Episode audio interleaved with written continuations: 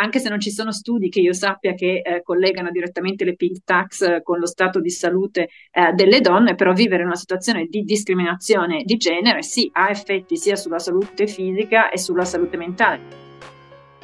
Le tasse al femminile sono solamente uno degli argomenti di cui parleremo in questo episodio, dedicato all'impatto delle discriminazioni di genere sulla salute fisica e mentale di chi le subisce, prevalentemente donne. La domanda da cui partiremo è le donne spendono di più degli uomini per curarsi, ma soprattutto, una domanda ancora più complessa, le disparità economiche di cui parlavamo, che impatto hanno sulla salute fisica e mentale?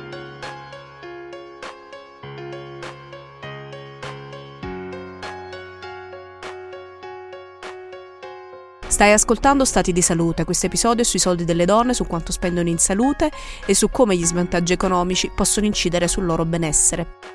Sono Jessica Mariana Masucci, ti accompagnerò io. Magari iscriviti alla newsletter per ricevere i prossimi episodi, se non l'hai già fatto. Sigla.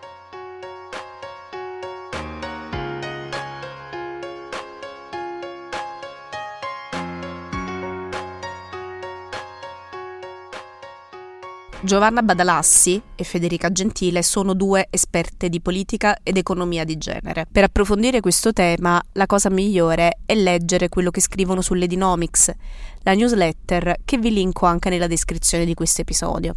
Ma perché ho interpellato proprio loro per questo podcast?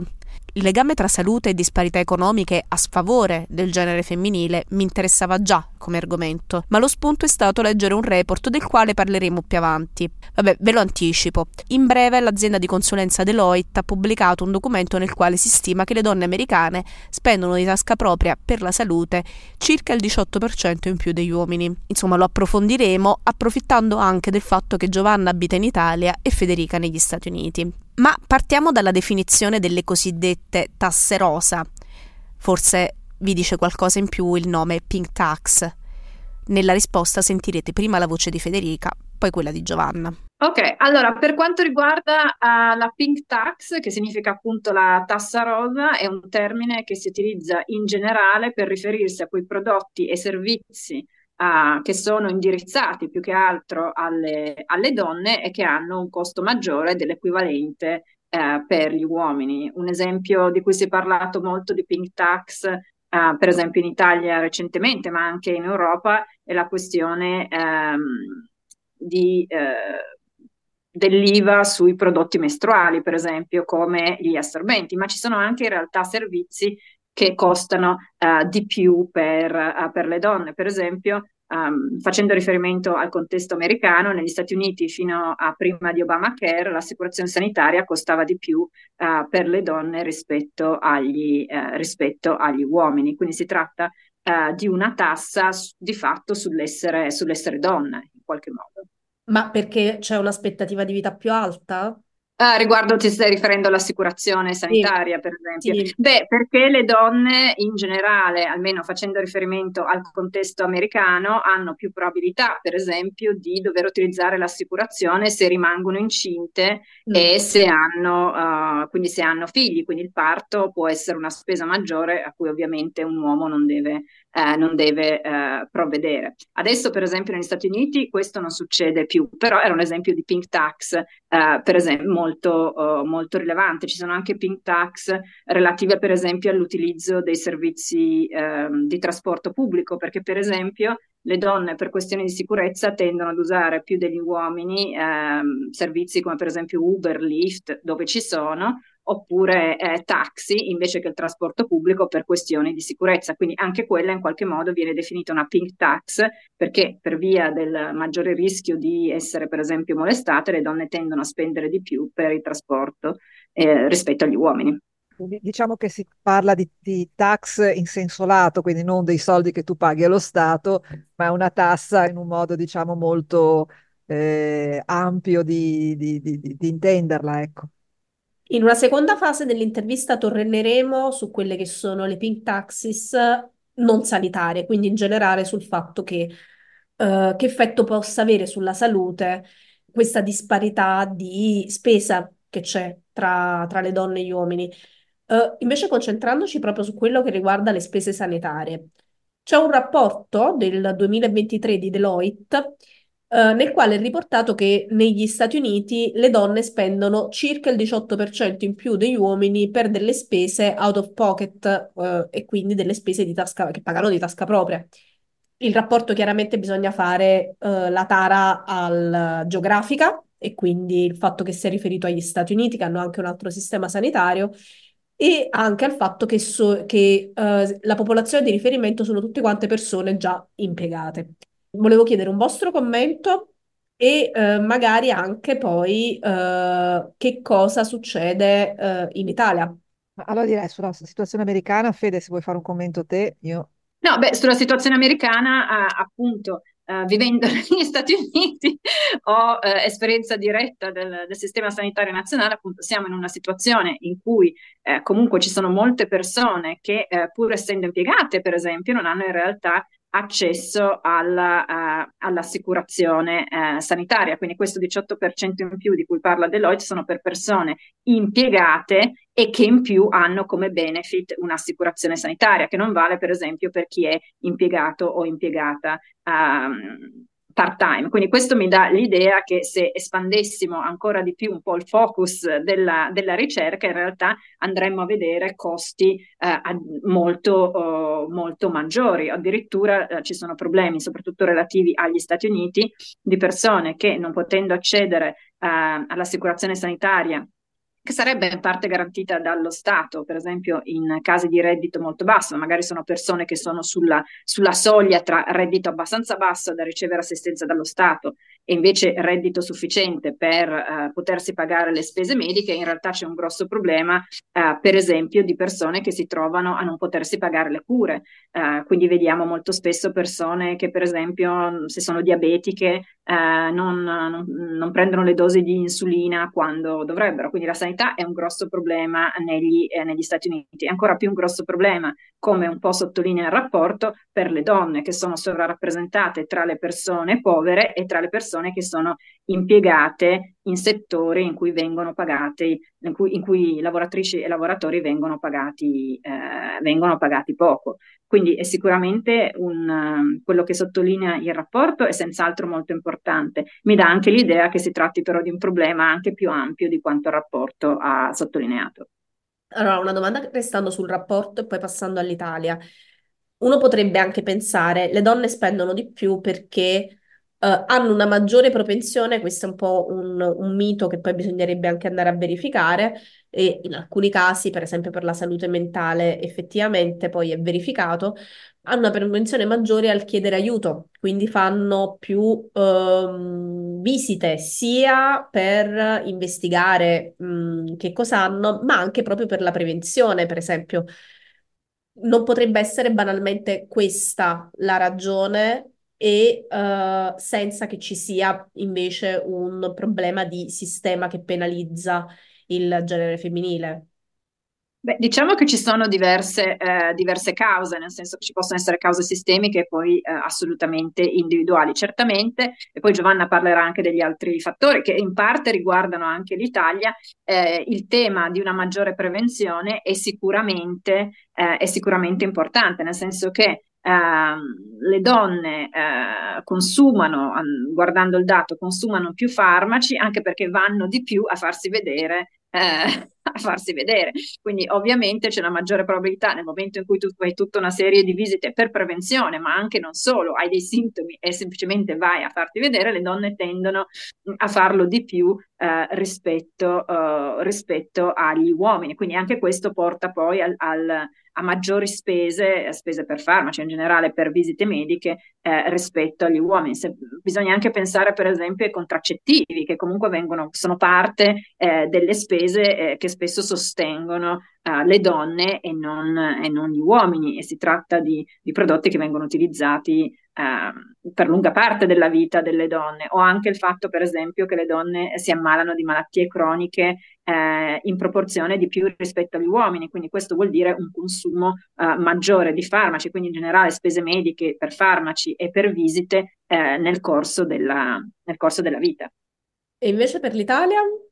Allora, per l'Italia eh, bisogna partire dal dato che comunque l'Italia tradizionalmente è ha avuto fino a, ad oggi la fortuna di avere un sistema sanitario pubblico, cosa che non ne parli paesi... al passato già, ha avuto un sistema sanitario. Eh sì, perché ce, ce l'ha avuto e vediamo come sta uh, arretrando e quindi non ci sono in questo momento segnali della, di una volontà generale eh, di rilanciare il sistema di sanità, ma si è comunque in una situazione di, di difesa, no? di cercare di salvare il salvabile con tutti eh, gli squilibri territoriali che conosciamo e che non è il momento sicuramente questo di approfondire, ma eh, sono assolutamente alla base di tante disuguaglianze.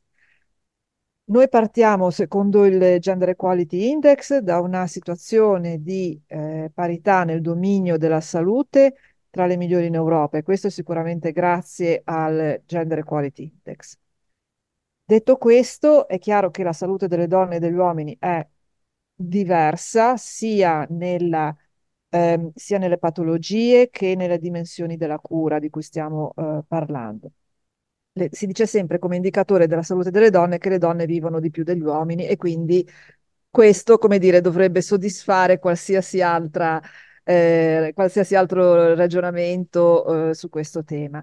In realtà le donne vivono di più degli uomini anche per una serie di comportamenti più virtuosi che hanno adottato nel tempo, perché appunto, come avevi già anticipato, fanno più eh, controlli di prevenzione, eh, fanno uno stile di vita molto, eh, molto più salubre di quello degli uomini perché eh, bevono di meno, fumano di meno, mangiano meglio, ehm, fanno tutta una serie di controlli. Quindi diciamo che ci sono non solo delle ragioni eh, biologiche, storiche, eccetera, ma, e sociali, ma anche delle ragioni proprio comportamentali che in qualche modo spiegano questa differenza.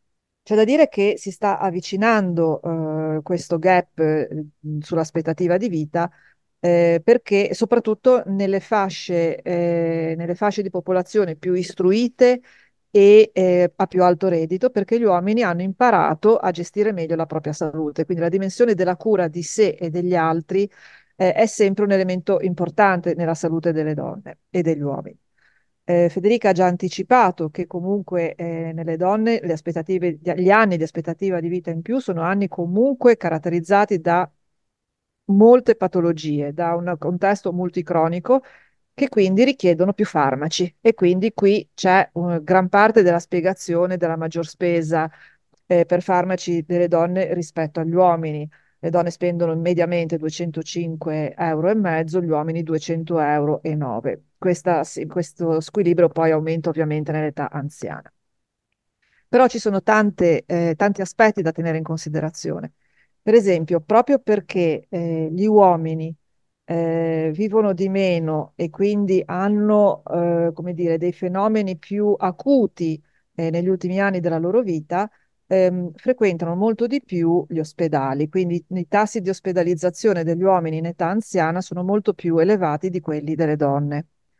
Eh, anni fa abbiamo fatto dei lavori sui bilanci di genere e avevamo visto proprio come la spesa sanitaria in alcune regioni era sì uguale tra donne e uomini, la spesa per l'ospedalizzazione, ma con delle grosse differenze perché le donne ovviamente spendevano più soldi nel periodo dell'età fertile, perché chiaramente c'era la maternità e sono tutte spese di ospedalizzazione, eccetera, eccetera. Gli uomini invece spende- spendevano, consumavano molte più risorse ehm, per l'età anziana dove c'era proprio un, ma- un maggiore accesso degli uomini negli ospedali. Per contro, siccome le donne hanno queste malattie multicroniche, eh, la cura di queste malattie avviene molto di più a casa, a domicilio, con i farmaci. Quindi se noi, e quindi le donne hanno molto più bisogno dell'assistenza domiciliare. Quindi se noi confrontiamo quante risorse vengono destinate alle aziende ospedaliere e quando, quante invece, molte di meno, vengono destinate all'assistenza domiciliare, per esempio, capiamo che anche questa è una pink tax indiretta, perché le donne hanno molto più bisogno degli uomini di una badante, di, una, eh, di, un, di, una, come, di, una assiste, di un'assistenza di carattere residenziale, di case di cura, eccetera, eccetera. Quindi anche in questa diversa eh, tipologia no, di salute e di patologie troviamo proprio delle forme di tassazione indirette.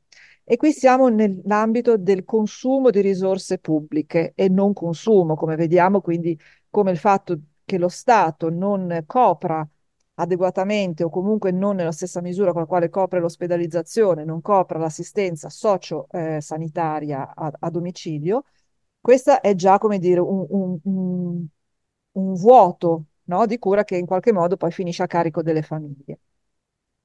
Altro discorso è invece quello della sanità integrativa e della sanità privata, che è crescente, che è più, eh, ha un ruolo sempre più importante nella cura delle persone, eh, proprio perché la sanità pubblica eh, in alcune zone del paese c'è in maniera assolutamente residuale e comunque in generale sta a, decisamente arretrando. Allora, in questo caso eh, sappiamo per esempio che eh, chi, si chi, ha le assicurazioni in, integrative per la sanità sono soprattutto uomini, perché molto spesso queste assicurazioni integrative sono legate al, eh, al lavoro, sono legate no, a delle forme di welfare aziendale, a delle altre forme, diciamo, di assicurazione che passano attraverso la dimensione lavorativa e chiaramente essendoci questa asimmetria eh, asimmetria eh, nel lavoro tra donne e uomini anche in termini di reddito, non solo no, di livello di occupazione, di carriera, eccetera, ma soprattutto in termini di reddito, gli uomini possono permettersi di avere più assicurazioni integrative. Chiaro che poi, come dire, c'è una forma di economia interna, eh, interna nella famiglia, per cui queste assicurazioni spesso sono anche familiari, quindi coprono anche le mogli. Però è chiaro che chi non ha l'ombrello protettivo della famiglia, e qui ritorniamo sempre nel problema storico annoso dell'Italia, no? Chi non ha l'ombrello protettivo della famiglia eh, si trova in grosse difficoltà e rimane scoperto.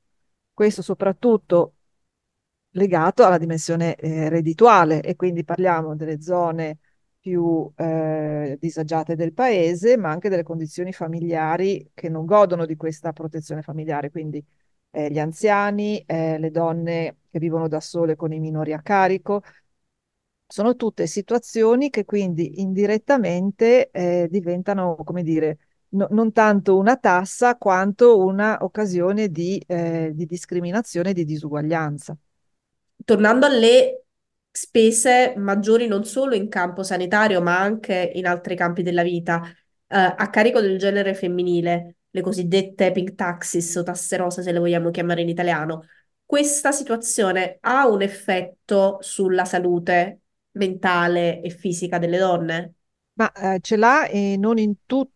Cioè non, cioè non, abbiamo un dato unico che sintetizza uh, una risposta secca sì o no. Abbiamo tante situazioni diverse, circostanziate, specifiche per determinate tipologie di patologie, pazienti, eccetera un caso pratico che così eh, ti posso restituire, che, che, che, spiega tante situazioni, è un, un racconto che mi fa, fecero anni fa delle assistenti sociali di un eh, comune eh, che stava eh, in una periferia montana della, della, mia città e mi spiegavano come in questo comune, che chiaramente essendo distante era, era abitato soprattutto da una popolazione che aveva dei problemi economici, eccetera, in questo comune le donne anziane avevano smesso di fare i controlli di salute perché non si potevano permettere di pagare il doppio biglietto di trasporto, quindi biglietto extraurbano e urbano per raggiungere l'ospedale e tornare indietro. Questo è un esempio di come la dimensione della povertà e la dimensione della mo- mobilità impattano poi sulla salute delle persone, in questo caso rinunciando no, alla cura di sé. Altra cosa poi è ovviamente in altre dimensioni invece sul costo delle cure, eccetera, eccetera. Però la salute è, un, è, una, è una, um, ha una caratteristica multidimensionale che quindi, eh, come dire, subisce eh, l'impatto di tantissimi aspetti, comportamenti e, e situazioni della nostra vita. Ma eh, sì, avevamo anche visto appunto discutendo questo, uh, questo, tema con Giovanna riguardo alla tua domanda, cioè le donne sono anche pagate di meno, no? Più, uh, hanno maggiori probabilità di essere, uh, di essere, povere e questi sono tutti sintomi della discriminazione di genere che poi si combina con altre dimensioni dell'identità delle persone come per esempio l'età nel caso del, della, dell'aneddoto uh, che, riportava, che, riportava, Giovanna, ma di fatto c'era stato uno studio uh, fatto, mi sembra due o tre anni fa, del 2020, che in realtà ha riportato che le donne che erano state vittime di discriminazione di genere, quindi anche il divario di genere nei, nei salari, se vuoi, o insomma altre, altre dimensioni della, discrimina- della discriminazione di genere contano, avevano riportato livelli maggiori di depressione rispetto a, ad altre donne. Quindi diciamo che allargando il discorso, uh, sì, pagare di più, almeno, anche se non ci sono studi che io sappia che eh, collegano direttamente le pink tax eh, con lo stato di salute eh, delle donne, però vivere in una situazione di discriminazione di genere, sì, ha effetti sia sulla salute fisica e sulla salute mentale. C'è anche uno studio danese che abbiamo visto con Giovanna che riportava il fatto che adesso non ricordo esattamente per quanti e quali tipi di malattie, ma le donne in, in genere vengono diagnosticate eh, più tardi rispetto agli uomini. Questo può darsi perché l'espressione dei sintomi può essere diversa tra uomini e tra donne, ma possono esserci anche ehm, elementi che riguardano la discriminazione nell'ambito del sistema sanitario. Molto spesso le donne si vedono prescritti più antidepressivi perché magari determinati sintomi fisici che hanno vengono riportati a questioni psicosomatiche, mentre invece c'è anche una patologia eh, reale in eh, in corso. Quindi la discriminazione di genere ha effetti sulla salute fisica e mentale attraverso vari elementi, appunto, che possono essere eh, la povertà, anche perché eh, influisce ovviamente sui livelli di stress delle, eh, delle donne. Lo stress può essere un elemento che, eh, che ci fa che ci fa ammalare. Anche la povertà è tradizionalmente appunto legata a, um, ha una, uno stato di salute non necessariamente, eh, non necessariamente, buono, aspettative anche di vita eh, più brevi, tassi poi di mortalità e maternità infantile, per esempio, più alti o per tutta una serie di malattie. C'è una dimensione di salute delle donne che è specifica e che è un po' l'elefante eh, nella stanza che nessuno vede, che è quella della violenza eh, la violenza sulle donne ha eh, dei costi eh, sulla loro salute enormi, ma anche dei costi proprio pubblici, della sanità pubblica, anche quella privata. È stato mai stimato in Italia una cosa sì, sì, è stato stimato qualche anno fa il costo economico e sociale della violenza sulle donne, un lavoro di WeWorld su quale avevo collaborato anche io, e eh, avevano stimato che ogni anno il costo sanitario per curare le donne vittime di violenza è circa 460 milioni, il costo per l'assistenza psicologica 158 milioni, per il consumo dei farmaci 44 milioni e questo è il costo annuale sulle violenze perpetuate annualmente. Poi c'è una dimensione macroscopica che è quella proprio eh, della prospettiva di medio-lungo termine, che è quella proprio delle ricadute eh, sulla salute delle donne eh, a livello proprio di patologie anche a distanza di anni. Eh, dal punto di vista scientifico hanno calcolato che hanno verificato che eh, di, addirittura delle patologie tumorali sono state ricondotte a episodi di violenza ovviamente grave subite eh, in gioventù. E questo è una tassa proprio eh, al femminile, perché eh, ovviamente una donna su tre subisce violenza almeno una volta nella sua vita e ovviamente nei casi più gravi eh, ci sono delle ripercussioni veramente importanti che molto spesso si trasmettono anche eh, a livello intergenerazionale, quindi anche la cura di sé, eh, comportamenti deleteri per la propria salute, c'è proprio tutta una letteratura molto ricca su fattori di rischio eh, che riguardano i comportamenti rispetto alla propria salute.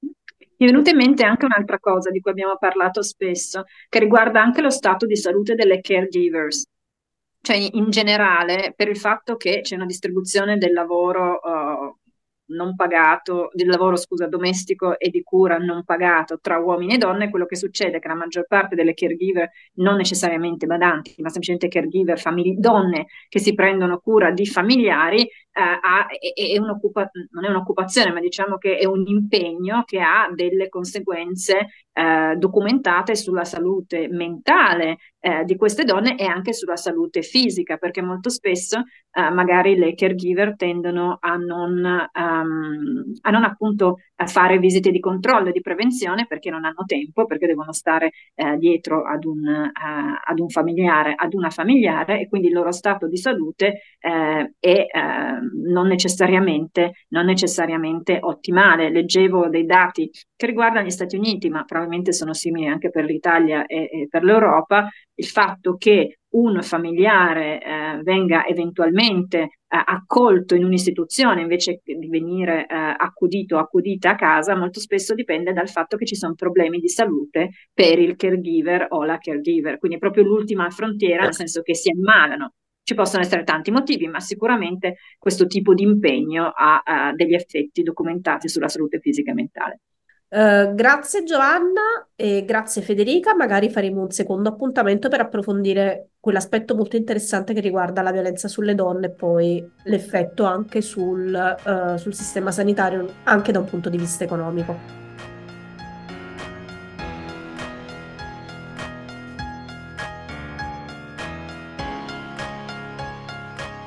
Stati di Salute è il podcast della mia newsletter. A settimane alterne invio un numero scritto con una raccolta di storie dall'Italia e dal mondo, oppure un episodio di questo podcast nel quale approfondisco un singolo tema.